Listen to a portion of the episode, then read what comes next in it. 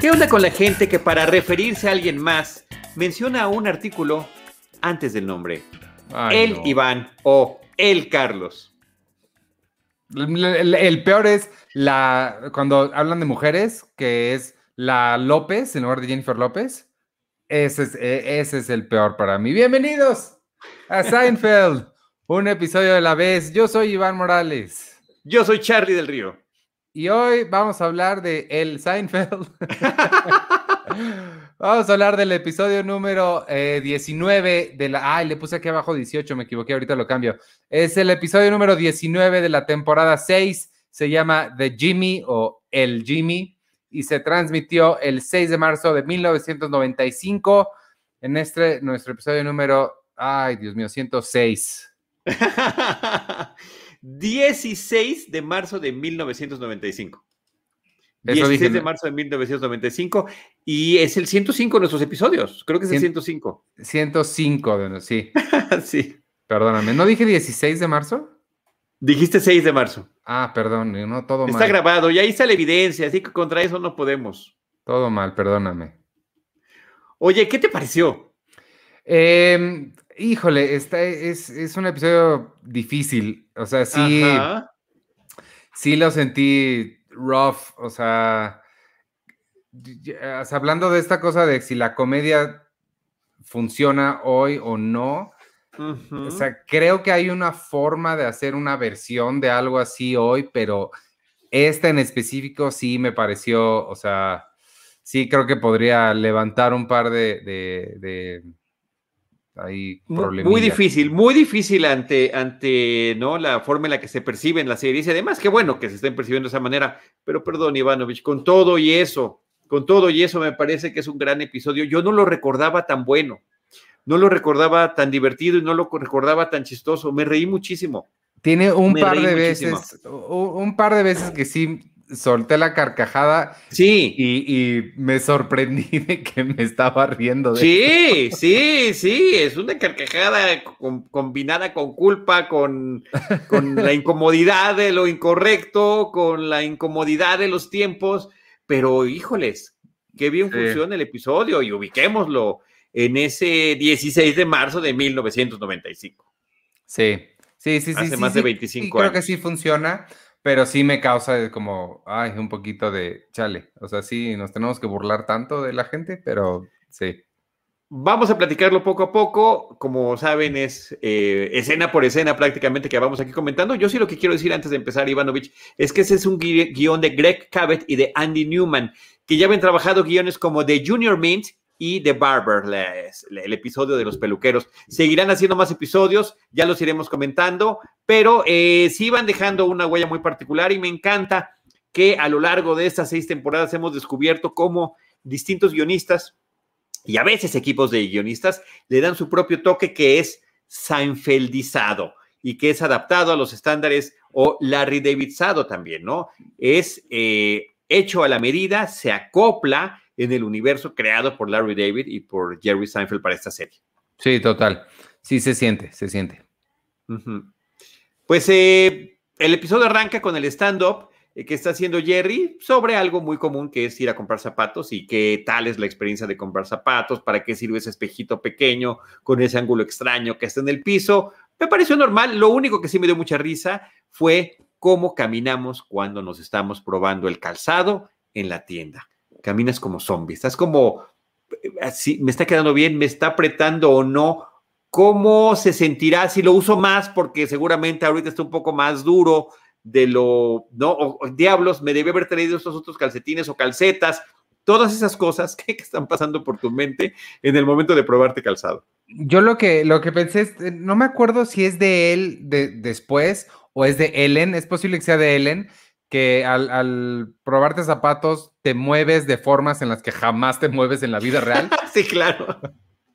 No sé de quién es, pero por supuesto, o sea, como que lo tuerce así, a ver si efectivamente, no, si estuviera yo subiendo un, risco y, se doblara mi pie de tal o cual manera, sí, sí, tal vez. Brincas este, para atrás. Sí, sí, es como... sí, sí, sí, sí, sí. No, es toda una experiencia. Y yo no sé si ahora en la pandemia ¿Han comprado ustedes zapatos en línea? Yo sí. Sí. Y, bueno, antes de la pandemia también. No, fíjate que antes de la pandemia no. No, no, no, yo creo que es algo que te tienes que probar y bueno, queda demostrado en esas compras en línea que sí, aunque eh, si se trata de una de un producto que sí está sometido a las reglas de los tamaños y demás, o sea, el tamaño perfecto existe, ¿no? Eh, yo tengo el problema de que soy una talla media, mm. entonces no todos los calzados tienen esa media talla y un poquito más chico, pues te, aprieta y muy un poquito más grande sí se siente flojo. Entonces, bueno, ni modo. Esa es mi triste historia que ya compartí con ustedes. Oye, de ahí nos vamos al deportivo, al New York Health Club, que ya hemos visto en otras ocasiones. Están en los vestidores. Jerry, George y Kramer acaban de jugar básquetbol. Están hablando de lo bien que juega una de las personas con las que estuvieron. Eh, George no se acuerda cómo se llama. ¿Cómo se llama? Jimmy, le dice Jerry. ¿Cómo no te vas a acordar si todo el tiempo se la pasó hablando de sí mismo en tercera persona? Jimmy la encestó, Jimmy brincó, Jimmy hizo esto. Eh, y a George le sorprende mucho que haya sido tan buen eh, brincador, saltador, encestador, a pesar de que es de su mismo tamaño, que George es chaparrito. Eh, a, mí, a mí me gusta, eh, entra, bueno, está Kramer ahí también con ellos, que no sé por qué se me hizo raro ver a Kramer en ese ambiente, pero, ajá, pero está con ellos y se siente muy mal porque nunca pudo, eh, no, hizo lo que tenía que hacer por el equipo, no encestó lo que tenía que hacer y me, me, dio mucha gracia eso. Sí, no, me, sí, está, está muy bien. Y bueno, llega Jimmy finalmente, ¿no? Y llega haciendo lo que hace, que es hablando de sí mismo en tercera persona. ¿Has conocido a alguien eh, que haga eso? Sí, sí he conocido gente que hace eso. Y además, espérame, olvídate de que además lo hayas conocido, nunca nadie cercano, pero he conocido gente que dice eso y es muy extraño. Sí existen, no es un mito, es una realidad que, que este tipo de, Hay individuos que así se comportan, pero también si tú te fijas en entrevistas eh, televisivas de gente, eh, de celebridades, vamos a decirlo de esa manera, de todo tipo, de política, religión, deportes, eh, espectáculo, llegan a hablar de sí mismos en tercera persona, a veces provocado por la misma pregunta del entrevistador. ¿Qué sigue para Iván Morales después de Seinfeld, un episodio a la vez? Bueno, Iván ha estado pensando en hacer un podcast de James Bond, posiblemente podamos hacer una misión a la vez de James Bond, esa sería una propuesta interesante que Iván ha estado pensando. Buena forma de hacer un anuncio. Ah, es un anuncio, sí. Queridos amigos y amigas, eh, próximamente estén al pendientes. ¿Cómo se va a llamar Ivanovich? Tú tienes el nombre eh, perfecto y correcto. El podcast de James Bond, una misión a la vez. Perfecto. Pero, pero hace el anuncio bien, no es próximamente, es este jueves a las 6 de la tarde. Pues si no, no va a llegar nadie, si no les decimos este jueves a las 6 de la tarde en redes sociales, todavía por definir, seguramente en las tuyas y en las de Cine Premier, como siempre. Sí, sí, sí. Este, todas, para que, hay que, vayan, vayan viendo Casino Royal, amigos, la primera de Daniel Craig, si es que nos quieren acompañar, si no nos quieren acompañar, pues no vean nada. Claro, este, claro, Vamos a arrancar con Casino Royal y ese es el final del anuncio que decidiste meter ahorita. no, bueno, fue a propósito de lo que estabas comentando. Tú me preguntaste si yo conocía a alguien que hiciera eso y bueno, me referí a los ejemplos que yo tengo a la mano. Yo nunca he conocido a nadie que hable así, eh, fíjate, eso sí. Existen, existen. Aquí nos podrán decir alguien, si alguien sabe, queridos amigos que nos están viendo, Jimena, Nacho, Manuel, saludos a todos. Gracias por acompañarnos. Jimena es la primera vez que nos ve en vivo. Qué gusto que nos hayas alcanzado aquí en el programa. Eh, Manuel y Nacho, pues siempre están aquí al pendiente. A Nacho no le gusta y Nacho se disculpa. A Nacho no le gusta que se hable así. A, Nacho no le gusta no, no le gusta Nacho se disculpa. No se, eh, Nacho se disculpa, sí. Oigan, este, pues bueno, ahí está, ahí está el pequeño anuncio. Después de esa escena, abre su locker Jimmy y saca unos tenis eh, verdaderamente estrafalarios y exóticos que tienen una, el tenis ya aparte está como en una base circular. Y él menciona que se trata de unos tenis de entrenamiento y que gracias a esos tenis él ha podido alcanzar las alturas que ha logrado en el juego de básquetbol. Con ese entrenamiento, eh, George está sorprendido, además todavía le dice, sí, antes de estos eh, tenis yo era como tú, le dice a George. como Jimmy, no, no yo, Jimmy era como tú antes de estos tenis. A mí se me hace... Sí. Se, me hace... Eh, curioso, creo que nunca había visto a George tan, tan casi enamorado de, otra persona, la forma en la que lo alaba y lo ve y le dice, y lo, como que sí, sí quedó muy en, no sé, como muy eh, sorprendido con este, con este tal Jimmy que sí, los tenis estos que tiene son una cosa, creo que tienen pesas abajo, sí existen en la vida real o existían, yo recuerdo en algún momento haberlos visto y sí se ven la cosa más extraña del mundo. Yo nunca había visto algo así, me parece que es espantoso. Digo, nunca lo había visto hasta el episodio, ¿no? Y nunca los he visto en la vida real. Pero este, hablando de lo que estás mencionando, George está sorprendido, además gratamente, por las razones que mencionamos. Primero jugó en su equipo y ganaron. Le ganaron a Jerry y a Kramer. Kramer todavía dice, ah, estoy no, atormentado por haber perdido. A Jerry no le importa básicamente. Y George está encantado de haber ganado y dice, y alguien como yo, o sea, yo podría ser como él. Y por eso me parece que nos surge este entusiasmo. Eh, le pregunta que dónde los compró, le da su tarjeta. Jimmy dice que él, que los vende o no, o que Jimmy los vende. Jimmy dice que Jimmy los vende. Es muy difícil hablar de Jimmy. De, perdón, de el Jimmy. Es muy difícil hablar de el Jimmy. Y este, y, pues bueno, que se queda con ese entusiasmo que estás mencionando. Y por otra parte, este, George está preocupado porque se acuerda que es martes, que ese día tiene junta, le toca junta con el señor Wilhelm, que es la primera vez que lo vamos a ver aquí en la serie de Seinfeld y será un personaje recurrente a lo largo de eh, cierta historia en particular aquí de la serie. Ahorita platicamos de eso. Y le dice que por haber jugado, por haber hecho deporte, no importa que ya se haya bañado, va a estar sudoroso. Y dice, oye, pero te hubieras bañado con agua fría. Este, le dice, solo los psicóticos se bañan con agua fría. Dice, yo me baño con agua fría. Kramer, ¿no? Que por supuesto sabemos que es el más exótico de los personajes y que nada de eso que diga nos puede sorprender. Eh, también eh, Jerry menciona que tiene una cita con el dentista. Entonces sabemos que va a volver a salir Brian Cranston en su papel de Tim Watley. Eh, y dicen, tienen un intercambio muy extraño que Kramer le dice, no, no deberías cepillarte los dientes 24 horas antes de, de ir al dentista. Y Jerry le dice, no, eso es comer y es la cirugía.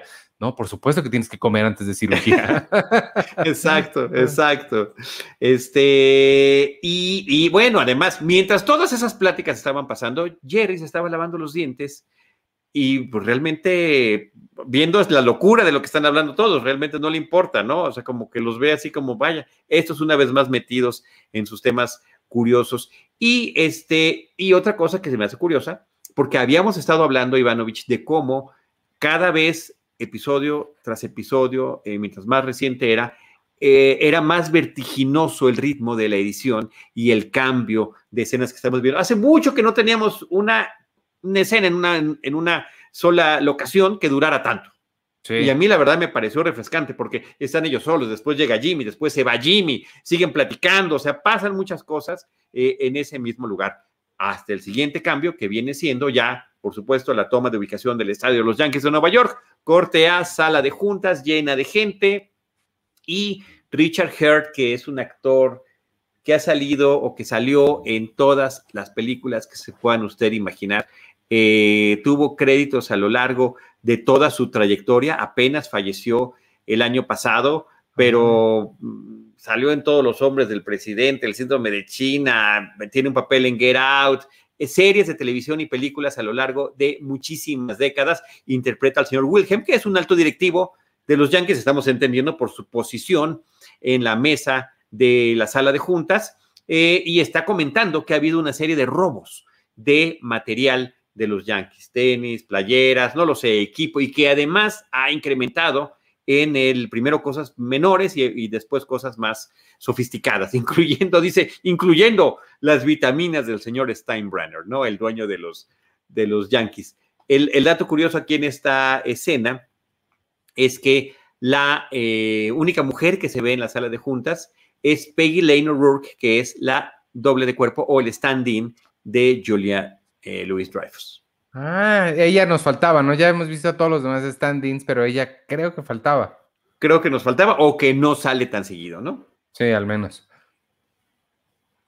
¿De ahí a dónde eh, nos vamos, Ivanovich? Este, de ahí nos vamos al, dentista. Está Jerry en la sala de espera haciendo lo único que alguien puede hacer en una sala de espera, que es esperar.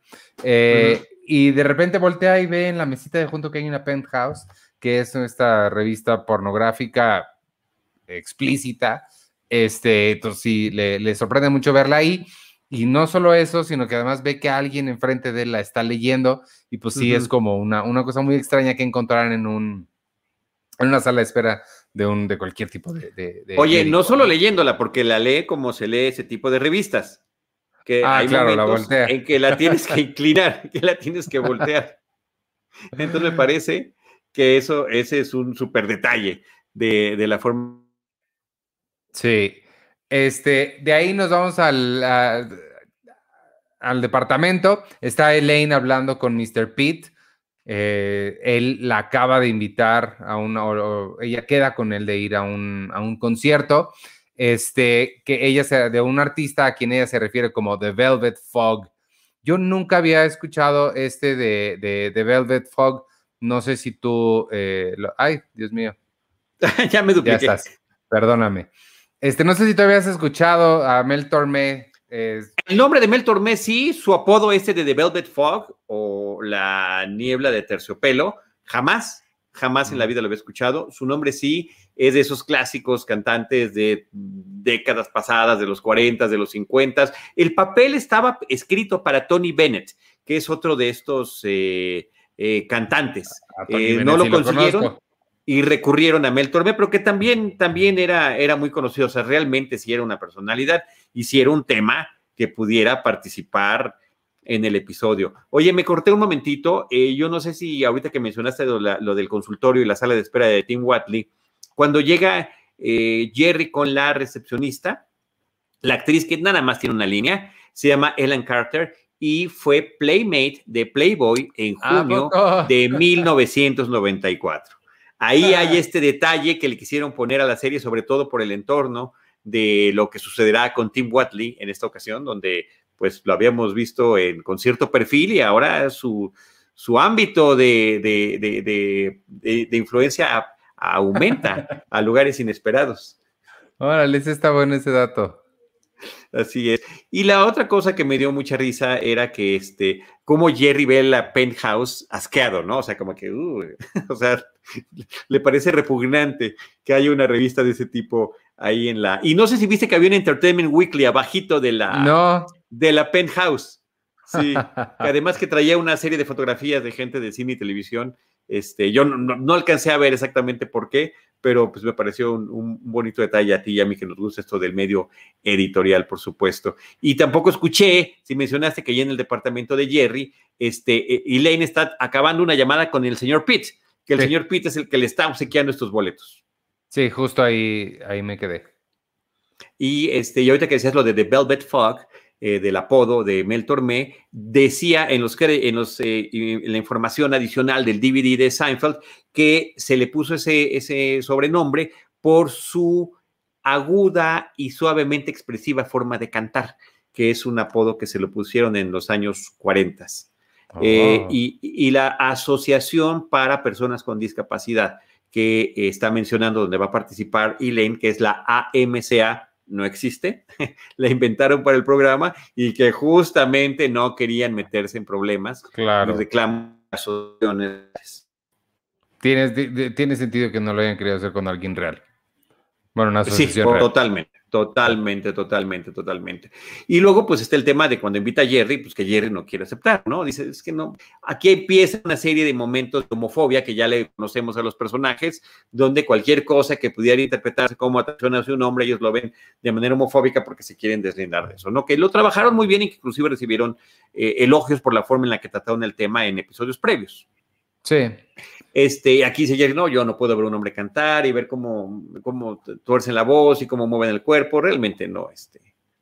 Y dice, oye, por cierto, este, tú sabes cómo se llama este eh, hombre rubio que siempre está en la bicicleta, muy guapo, y la forma en la que Jerry la frena, diciéndole, este, no, evita que siga describiéndole de que pues, él no, no identifica, ¿no? La, la belleza o el atractivo femenino, ¿no? Dice, no, yo a todos los hombres los encuentro repugnantes y sin ningún tipo de atracción. Y en ese momento entra Kramer y dice, por ejemplo. Sí, ese, ese detalle sí me gustó. Justo. sí. El timing de la entrada. Eh, eh, le, dice, sí sabes que, o sea, admitir que es guapo no te hace gay, ¿no? Y me encanta la... Ah, bueno, este es cuando es que entra George eventualmente y la respuesta de George me encantó. Esta fue la primera carcajada que me salió, que te digo que me sorprendí de estarme riendo de eso, porque ella le dice, sí sabes que, o sea, admitir que alguien es guapo no te hace a ti gay. Y la respuesta de George es, pues no ayuda tampoco. sí, pero tampoco ayuda.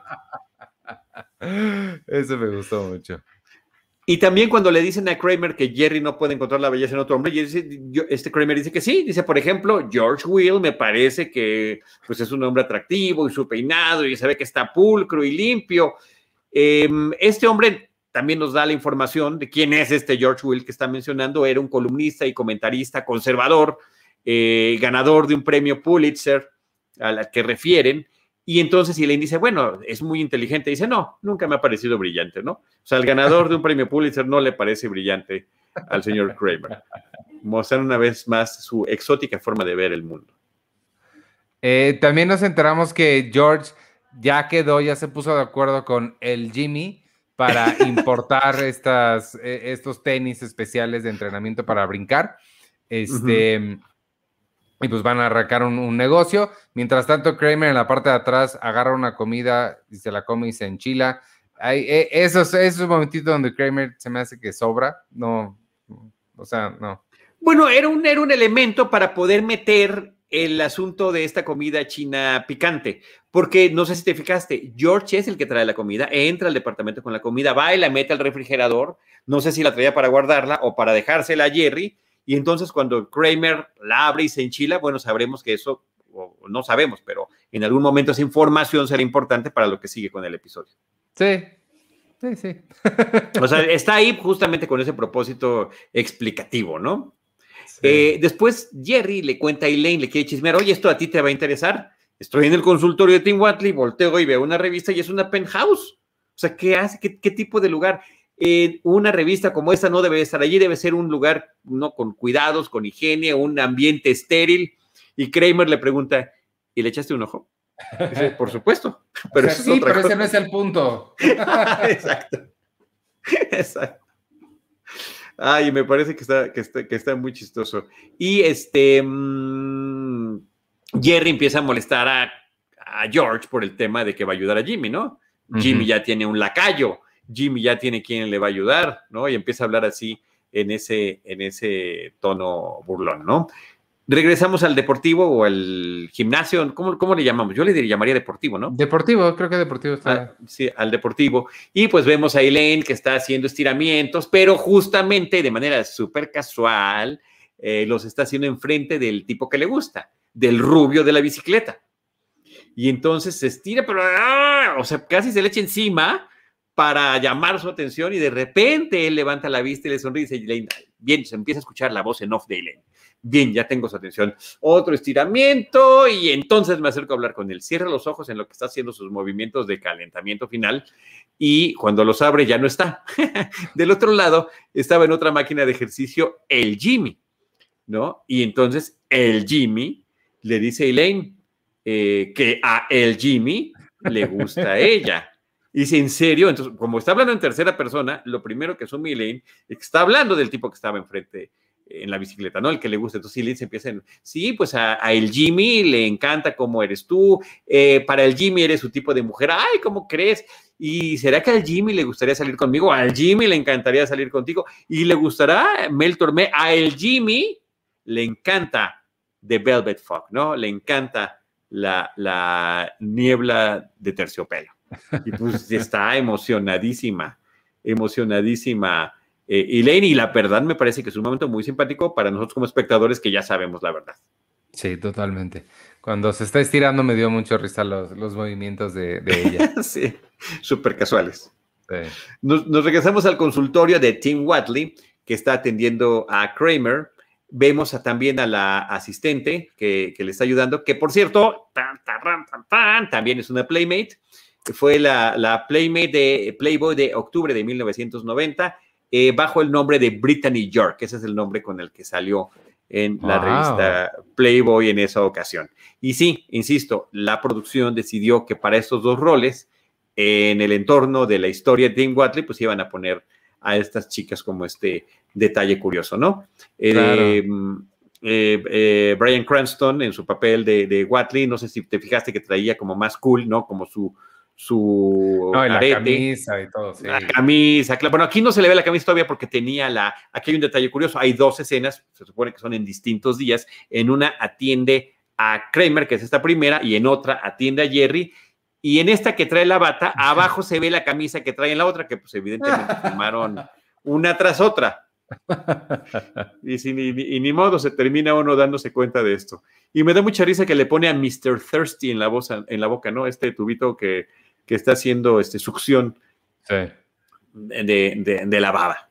Horrible, horrible instrumento. Regresamos al, gimnasio y vemos que está brincando ahí en los, en los vestidos otra vez Kramer, ya con sus tenis puestos de entrenamiento. llega pero Jerry. Trae la boca ah". chueca. Pero trae la boca chueca, pero llega Jerry y dice, no, tú también. Este, ¿cómo te fue con Watley? Y entonces empieza como, y creo que a todos nos ha pasado cuando hemos salido del dentista, que tenemos todavía los efectos de la anestesia, que pues uno no siente la boca bien, efectivamente, si tomas agua, pues le escurres, no, no, no percibes bien el, movimiento, está, está, dormido, de eso se trata, y pues tampoco puedes hablar bien. Entonces, o sea, tampoco están, que, que, aquí es donde, donde empieza esta parte como... Eh, de, de Forzada, exagerada. Sí, que también sí se me hace un poco too much como... O sea, creo que podría funcionar, independientemente de si es ofensivo o no, este, creo que podría funcionar sin que fuera tan exagerado. Pero lo exagerado me parece que termina siendo lo chistoso y lo que se acopla a la personalidad de Kramer. Kramer, siendo el más exótico de los cuatro, es al que le podrías creer todo este tipo de cosas. Sí, eso sí. De que, le, de que le pudo haber afectado más o que él hace como que, se le, como que le afecta más. Entonces empieza a hablar pues con dificultad y se ve muy extraño, ¿no? Entonces, eh, pues le dice que, ¿qué te dijo? ¿Qué te dijo Tim No, pues que le, baje los Skittles, ¿no? Que le deje, que deje de... ¿Y por qué están las revistas allí? Bueno, pues es para que los eh, eh, pacientes se relajen. Ya tiene además una nueva política de solo adultos, ¿no? Toma agua y pues toda se le escurre y cae en el piso, ¿no? Y Jerry hasta se ofende.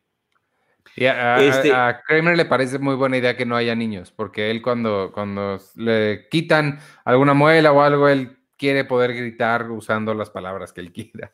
Improperios, dice, cuando aparece la aguja, no, que quiero tener la oportunidad de poder gritar cualquier palabra. Llega Jimmy presumiendo que tiene nuevos movimientos.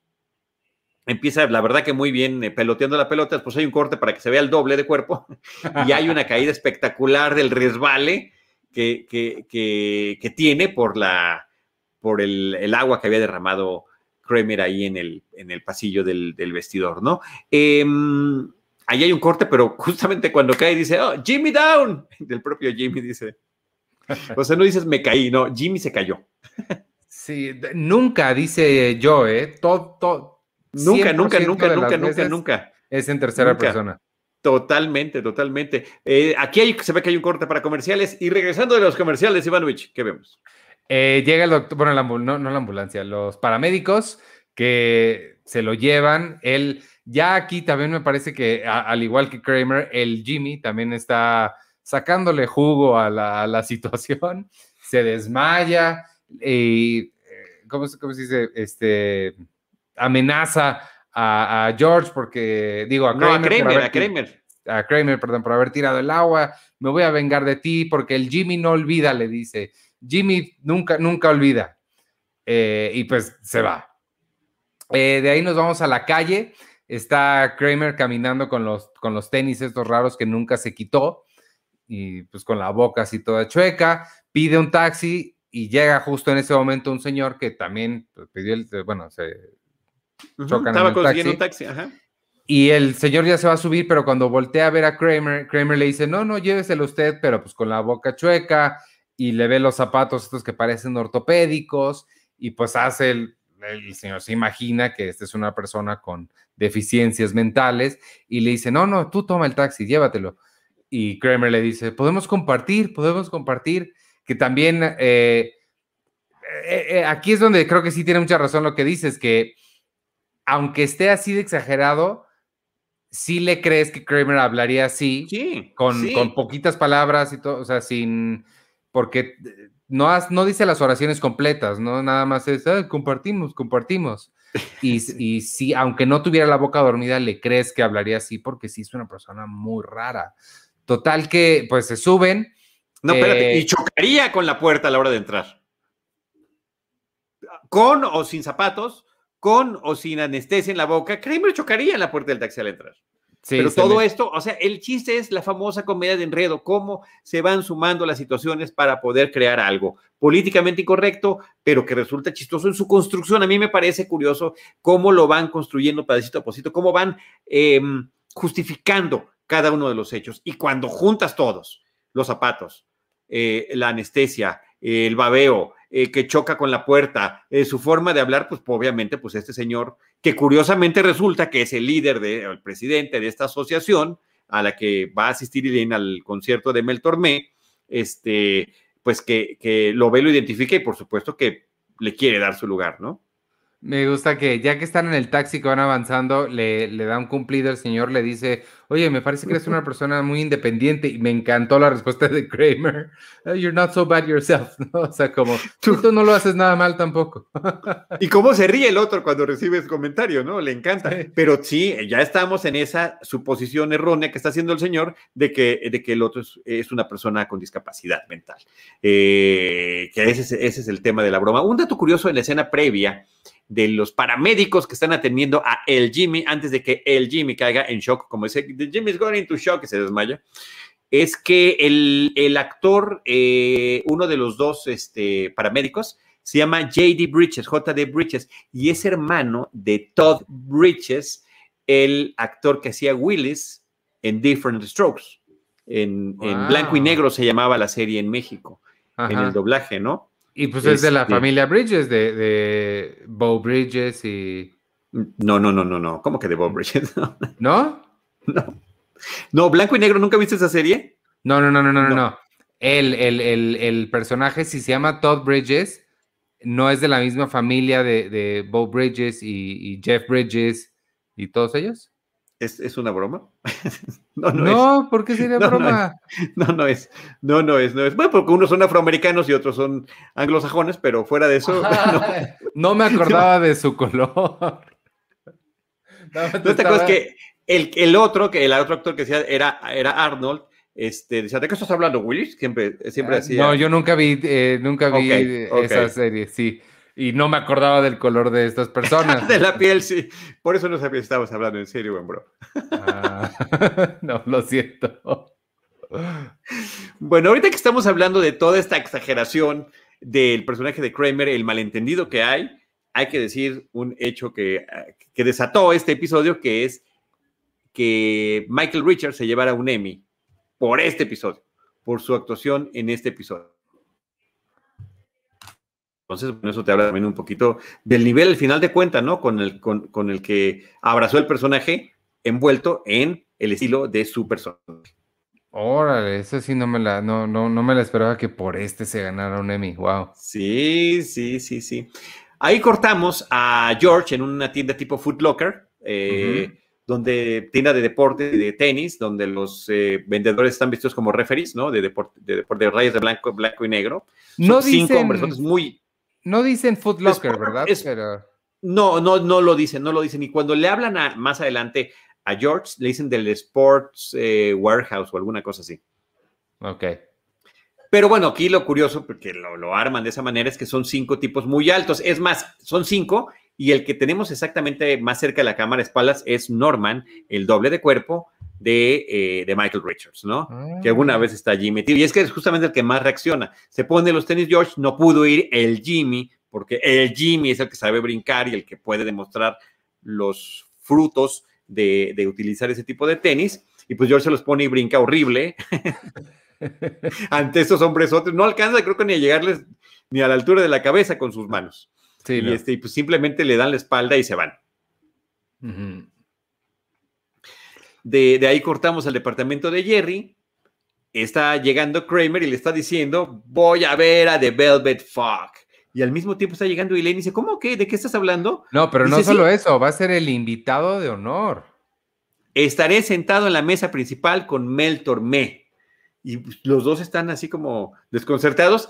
eh, se sienta en el sofá de Jerry y Kramer, levanta los pies y los pone sobre la mesa y pues ven ya sus zapatotes eh, de entrenamiento. Y me encanta, me encanta el lenguaje corporal de Jerry cuando está atando cabos, cuando, o sea, ve los tenis, Mel Tormé, la Asociación de Discapacitados, y Lane le dice, ¿por qué traes esos tenis? ¿Por qué Mel Tormé? Y le dice, ¿no ves lo que está pasando? Y Lane, mira los tenis, ayer traía la anestesia, estaba babeando.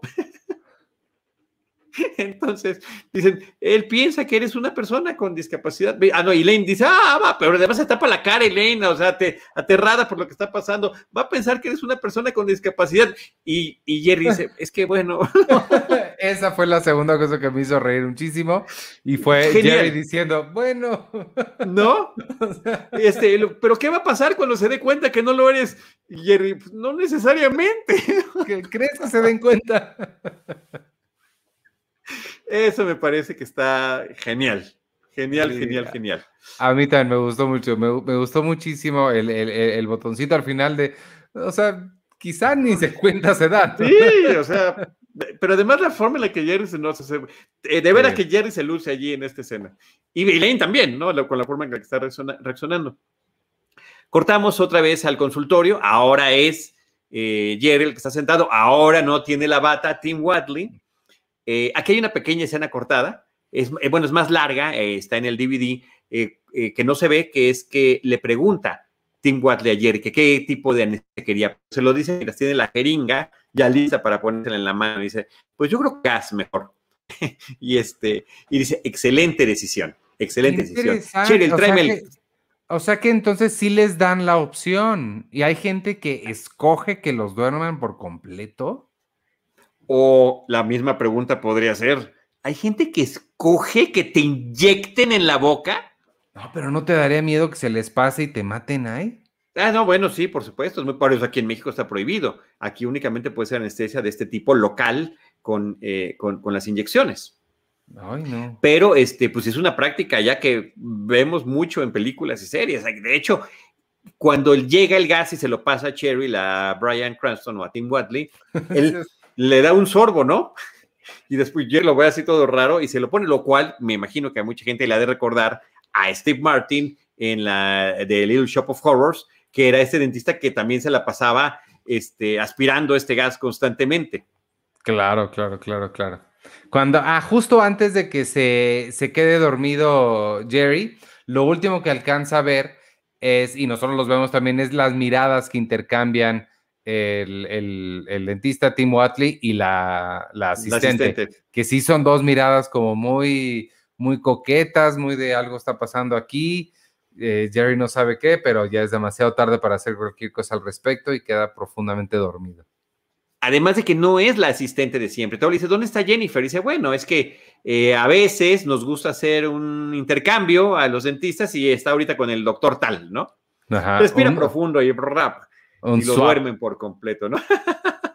un swap, usa la palabra swap, ¿no? Eh, regresamos al estado de los Yankees, a la oficina de George, está comiendo su pollo enchilado y hablando por teléfono recibe una llamada justamente de un posible comprador del el Sports Wholesale, eh, donde dicen, oye, todavía tienen los materiales. Y mientras tanto llega el señor Wilhelm y escucha la conversación, que escucha que George dice, sí, aquí es un material deportivo genial, les va a gustar muchísimo. Este, ay, perdón, tengo que colgar. Y pues el señor Wilhelm asume que el ladrón del equipo de los Yankees es George. Y lo empieza a interrogar. además porque está sudando.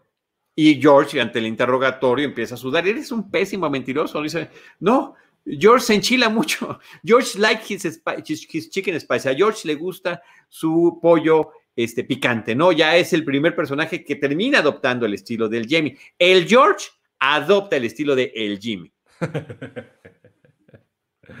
y no va a ser el único que lo haga.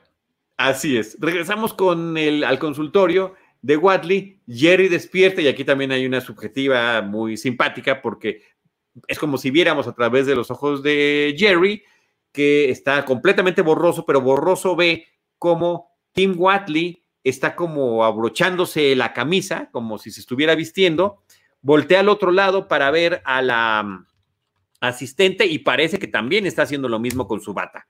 ¿no? Entonces pues, queda como perplejo. Para explicarnos lo que sintió, cortamos a la cafetería un tiempo después, se lo está contando Elaine y Elaine le dice, no, yo creo que a lo mejor todo esto te lo imaginaste, producto de la anestesia, este, pero no, Jerry se siente mancillado, ¿no? Y Elaine dice, bueno, pues qué, y qué, si te pasó algo, este, pues al menos sigue soltero, ¿no? Eh, únete al club. Este, Jerry dice, además, estaba desfajado, o sea, mi, mi, playera estaba fuera del pantalón, ¿la llevabas fajada? Pues no lo sé, de estas playeras deportivas que a veces me fajo y a veces no. Pero creo que sí. Aquí hay otro dato curioso, interesante. No sé si notaste que había un hombre eh, pidiendo café, leyendo el periódico atrás de Jerry cuando está pasando toda esta escena. No. Se ve como en un segundo plano, ¿no? Eh, este hombre se llama Steve Teach, es productor de Hollywood, eh, ganador del Oscar por Forrest Gump y produjo ah. Risky Business y no sé cuántas películas, y ganó la oportunidad de aparecer como extra en un episodio de Seinfeld por una, justamente por una cena benéfica había aportado miles de dólares a una beneficencia y el premio era estar como extra en un programa eh, de Seinfeld. Qué padre, digo, sí está, está, seguramente un productor de ese nivel pudo haber conseguido entrar gratis, pero está, está muy padre que... Que haya sido de esa manera, ¿no? y que le haya interesado y que, que, le, que le haya latido, o sea, eso me parece que está, que está buenísimo e, ese, ese detalle. Y, este, y todavía eh, en su charla con Elaine, eh, este Jerry le dice, pues, ¿qué mi dentista es Calígula o qué? Lo cual me parece que está muy bueno. Este, hasta el momento es el único Oscar que ha ganado este productor, pero bueno, tiene un montón de películas que ha hecho y pues, está súper chido que, que haya participado de esta manera en, el, en, este asunto, ¿no? En esa misma charla, aquí insisto, yo creo que es por los guionistas, tenemos esas escenas mucho, mucho más largas. Todavía Elaine le cuenta que, pues que ya tiene con quién ir al, al, evento de Mel Tormé, al evento de la beneficencia, y que, este, y pues que va a ser el que quería ella. Dice, sí, sí, voy a ir con Jimmy. ¿Jimmy? ¿Jimmy te gusta? Sí, ¿por qué no? Pues es muy peculiar, ¿no? Es, es, es, como extraño que siempre diga, Jimmy es esto, Jimmy es el otro. Y entonces le no, no, no, ese no es Jimmy, ese es el que me dio el teléfono de Jimmy.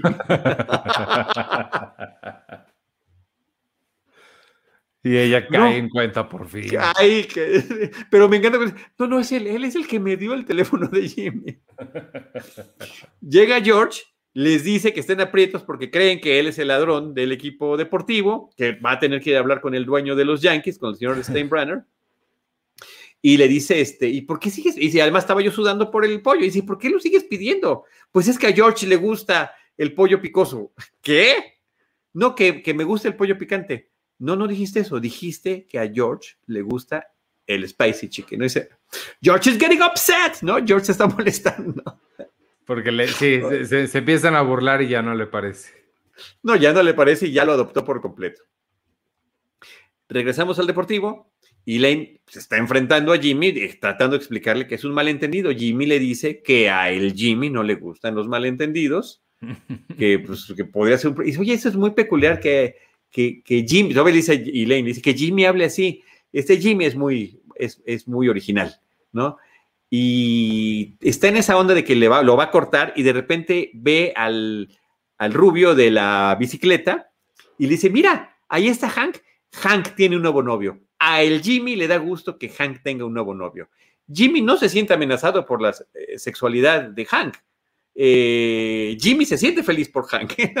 Qué forma de hablar, de veras. Que es que hasta para contarlo es difícil. Hasta para platicarlo hay que hacer un esfuerzo adicional. Eh, Jimmy lo voltea a ver y dice, Elaine allí es cuando adopta el estilo de hablar de, Jimmy. Dice, Elaine una vez quiso cambiar a uno de ellos. Elaine no lo volverá a intentar. No, Ese me encantó también. Está genial. Y es su momento de resignación y sí con el Jimmy, que ya está, por cierto, en muletas, con, una, con un pie enyesado después de la caída que, que había tenido, ¿no?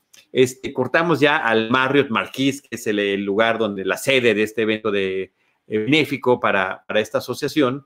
Está la gente formada y Lane está hasta adelante con Kramer. Kramer dice que va a ir por unos dulces, se aleja de la fila. En ese momento llega Jimmy, eh, saluda a Elaine, se acerca con ella y cuando Jimmy ve a Kramer, Dice, ah, aquí está el que le quitó el pan de la mesa a el Jimmy, ¿no? Todo ofendido y que había amenazado con que se iba a vengar. Prácticamente avienta las muletas y le da un puñetazo en la cara a Kramer, terminan arrastrándolo y se lo llevan cargando los de seguridad. Mientras suelten al Jimmy, suelten al Jimmy, grita el propio Jimmy. Y este, y cuando se endereza Kramer del golpe, pues resulta que otra vez trae la boca chueca. y, y otra vez no puede y la ha hinchado, ¿no? la boca así. Desabrochado la, la, corbata. Desaliñado por completo, ¿no? La corbata, que de por sí ya la traía medio mal acomodada. Y bueno, después del sangoloteo y la caída y el golpe, pues queda todo, todo mal, este, y, muy apropiado para lo que está a punto de pasar, ¿no? Sangoloteo. Eh, em, tenemos ahí una toma como de archivo que se nota muy evidente de una gran cena. y después cortamos a la mesa chiquita de honor de la, de la, de la, de la fiesta y pues está ahí sentado justamente entre el presidente de la asociación, que es el que encontró, se encontró en el taxi, y del otro lado a este cantante Mel Tormé. Eh, y Mel Tormé, eh, más bien Kramer le está contando a Mel Tormé, sí, sí, como si le hubiera preguntado, he vivido solo desde hace mucho tiempo, como si fuera un gran logro, ¿no? Que pues por lo que ellos creen, pues sí sería, ¿no? Aquí la, lo, lo, lo, que me sorprendió mucho de esta escena en particular y haciendo referencia a lo que decías antes de estas escenas más extendidas que tuvimos en este episodio es la, porque se pone a cantar eh, y yo creo que, ah, entendiendo que querían que fuera Tony Bennett y que Mel Torme, pues sí es famoso, yo creo que dijeron, pues ya le pagamos por estar ahora que cante, pero en serio, porque casi se avienta la canción completa. Sí, sí, sí, sí, sí. Déjame llego a esa escena porque hay una previa antes. Ah, cortamos a los Yankees. No, cortamos antes eh, a los Yankees otra vez, la ah. oficina de George Steinbrenner, la toma que siempre hemos visto, el de espaldas, el fondo, la entrada, eh, no hay sillas enfrente, tienen que estar parados frente a él, con la voz de Larry David, que ya lo sabemos, y pues lo está interrogando George Steinbrenner a George Constanza sobre el robo del equipo. Es genial este momento también. También, también. Cuando George Constanza empieza a hablar en tercera persona de sí mismo, el otro piensa que está hablando de él.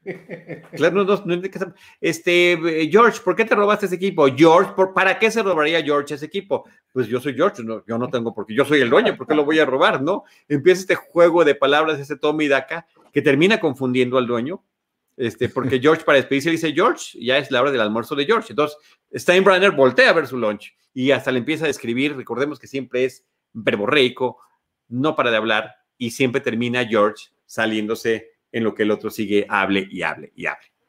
Sí, me, me, gustó la, la, la, falta de consecuencias que tuvo que eh, su jefe creyera que él se estaba robando las cosas, pero distrajo al dueño y se lo olvidó y eh, eso y se acabó. Me gustó mucho. Asunto solucionado.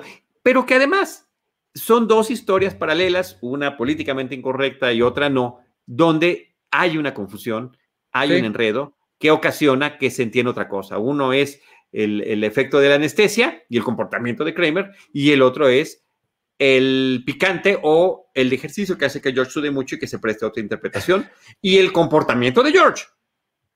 ¿No? O sea, son las, son las personalidades de cada uno de ellos combinada con la situación adicional para crear el enredo que cuando conoces al personaje, pues por supuesto que tiene mucho más, una cuestión mucho más hilarante. Y ahora sí, Ivanovich, llegamos a la escena climática del episodio, la escena final, que es Mel Tormé, que no, parece que no estaba, o sea, a ver, es un señor tan famoso, así como cuando fue eh, el papá de Angelina Jolie, que fueron unos minutos a filmar su escena, también Mel Tormé iba unos momentitos. Entonces, esta escena se le echaron en una sola toma. Y en ese momento decidieron, le preguntaron y dijo, sí, la canto, por supuesto que la canto. Y me parece que eso es lo que queda espléndido en el episodio. Canta una canción que se llama When You're Smiling, eh, una canción de los años 20, eh, famosísima, ¿no? Que se ha utilizado en muchísimas películas, y se le está cantando. Y dice, voy a dedicarle esta canción a una persona muy especial. A un hombre muy valiente. Y se le empieza a dedicar a Kramer. Y aquí lo chistoso es, Mel Tormé en su onda cantando, dedicándole la canción a Kramer, y Kramer reaccionando como un niño que está escuchando la canción frente a él. Y con las, de verdad que las gesticulaciones de Michael Richards con el personaje y voltea a ver al otro que está a su lado y sonríe, me trata de sonreír, como tiene la boca chueca, pues la verdad te, te, te, te conmueve y te mata de risa. O sea, yo solté una carcajada en ese momento, Ivanovich. Pero además, en el DVD nos informan que esta fue la risa más extendida y más sonora del público durante los nueve años de la serie. Wow. Tuvieron que bajarle el volumen para que no se perdiera la voz de Mel Tormé a la hora de la edición, eh, para, para, para, que quedara este, wow. audible lo que estaba sucediendo. Órale, ¿no? eso sí me sorprende bastante. Sí, está muy padre ese dato. Y, y termina Michael Richards llevándose este, este reconocimiento. Y recordemos también políticamente incorrecto o no, es muy común. Y hoy mencionamos una película que se llama Forrest Gump, que a personas que interpretan a alguien con discapacidad resulten premiadas. Sí, sí supongo que y, sí. Y, y, y, con grandes reconocimientos, ya sea para un tema serio o para un tema cómico o para un melodrama cómico como también lo es Forrest Gump. Sí, sí, sí, sí, sí. sí. Entonces, este, comparto esa, me dio, me dio, mucha risa, me dio ah, mucha risa y me, y me encanta el, el, chiste, este, este, este dato curioso de que fue en una sola toma, de, la, reacción del público fue genuina y, Michael Richards, pues de alguna forma improvisando. En, en las entrevistas de este episodio, la gran pregunta que todo el mundo se hace, ¿y Mel Tormé sabía que Kramer estaba actuando o no estaba actuando, se lo preguntaba el propio Andy Ackerman, el director, este, los miembros del reparto, y bueno, el único que aclara la situación es Michael Richards, que dice, sí, porque estuvimos platicando unos instantes antes de que empezara la toma, y yo platiqué normal, o sea, no, no soy actor, no soy actor de método para que piense que, no. Entonces vio que efectivamente, este, sí, sí, este, Sí, pasó eso. A mí, a mí, dice Bob Nassif, la primera vez que vi esa escena me, me tuve que parar del sillón porque ya me, se me estaba yendo el aire de la risa. A mí hoy se me salieron las lágrimas. Se me salieron las lágrimas una vez más este, viendo toda esta escena. Es de veras que es para gozar las, las expresiones de Kramer, volteando a los demás y disfrutando la canción, inclusive cantando la, la, las últimas palabras de la melodía. Sí, porque hasta le pone el micrófono. sí. Y bueno, pues ahí es donde formalmente acaba el episodio tenemos un epílogo. Tiempo después, están en la calle eh, eh, Kramer y Jerry. Kramer se había metido a una tienda a comprar revistas y sale con su revista de Penthouse, ¿no?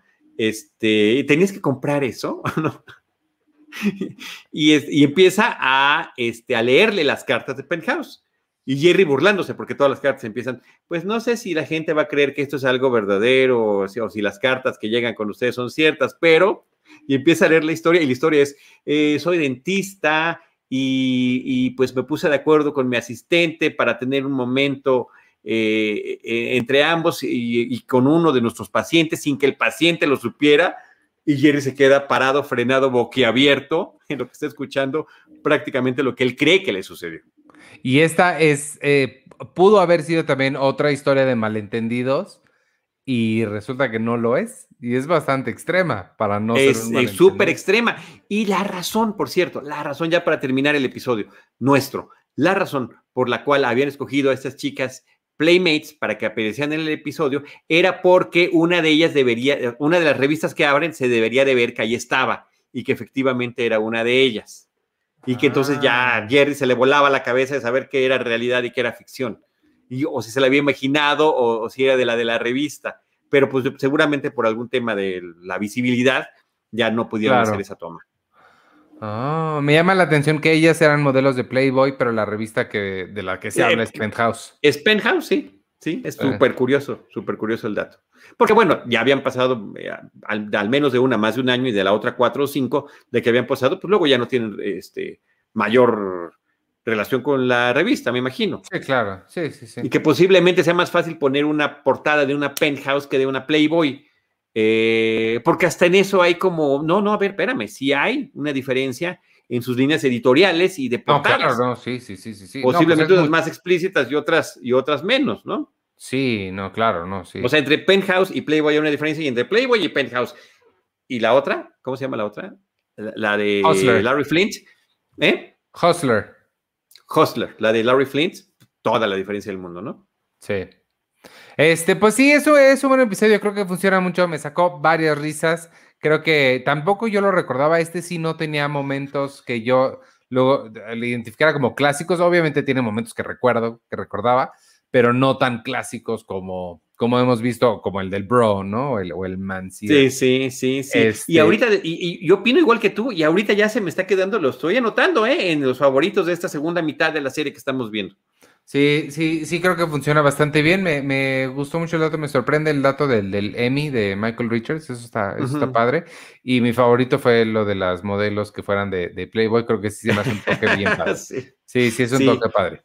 Sí, sí, sí. Y la de la recepción está eh, hermosísima de su rostro, o sea, muy bonita. Eh, la que sale menos, ¿no? Que la, eh, y la otra que habla menos, pero aparece más en pantalla. Sí. Pues muy bien. ¿Tienes más este, datos? ¿Algo más? Que ya se me, se me, gastaron, se me gastaron todos mis datos. Salvo que, insisto, insisto, eh, me sorprendí muchísimo de la risa que me dio el episodio. Y a mí me parece súper bien construido cómo llega en ese momento. Sí, está, eh, está muy bien, muy bien hecho. Pues vámonos entonces. Gracias amigos a quienes nos estuvieron viendo aquí en vivo o nos escuchen mañana cuando los vamos a Spotify, Apple Podcasts, Google Podcasts y donde sea más que escuchen este podcast. Muchas gracias. Yo soy Iván Morales. Me pueden seguir en arroba Iván Morales y en todas las redes sociales este, de Cine Premier también. Y acuérdense que el jueves arrancamos con el podcast de James Bond, una misión a la vez, a las 6 de la tarde en vivo. Y después seguramente también ya lo podrán añadir a sus eh, lectores de podcasts. Adiós. Despídete tú. Gracias. Eh, el podcast de, James Bond con Iván Morales, con Carlos Gómez Iniesta y con Charlie del Río. La verdad que estoy muy emocionado por ese proyecto. Me da mucho gusto que, que esto vaya a suceder después de tantos años cubriendo James Bond, ¿no? Que podamos hacer esto. Una disculpa por mi conexión de internet. Me cambié eh, dos veces y sigue fallando. Eh, ofrezco una disculpa a cómo se escucha y como se haya visto. Eh, está fuera de mi control, lo siento muchísimo. Yo soy Charlie del Río, me pueden encontrar como arroba Charlie del Río y también como Charlie del Río Cine y Series en Facebook.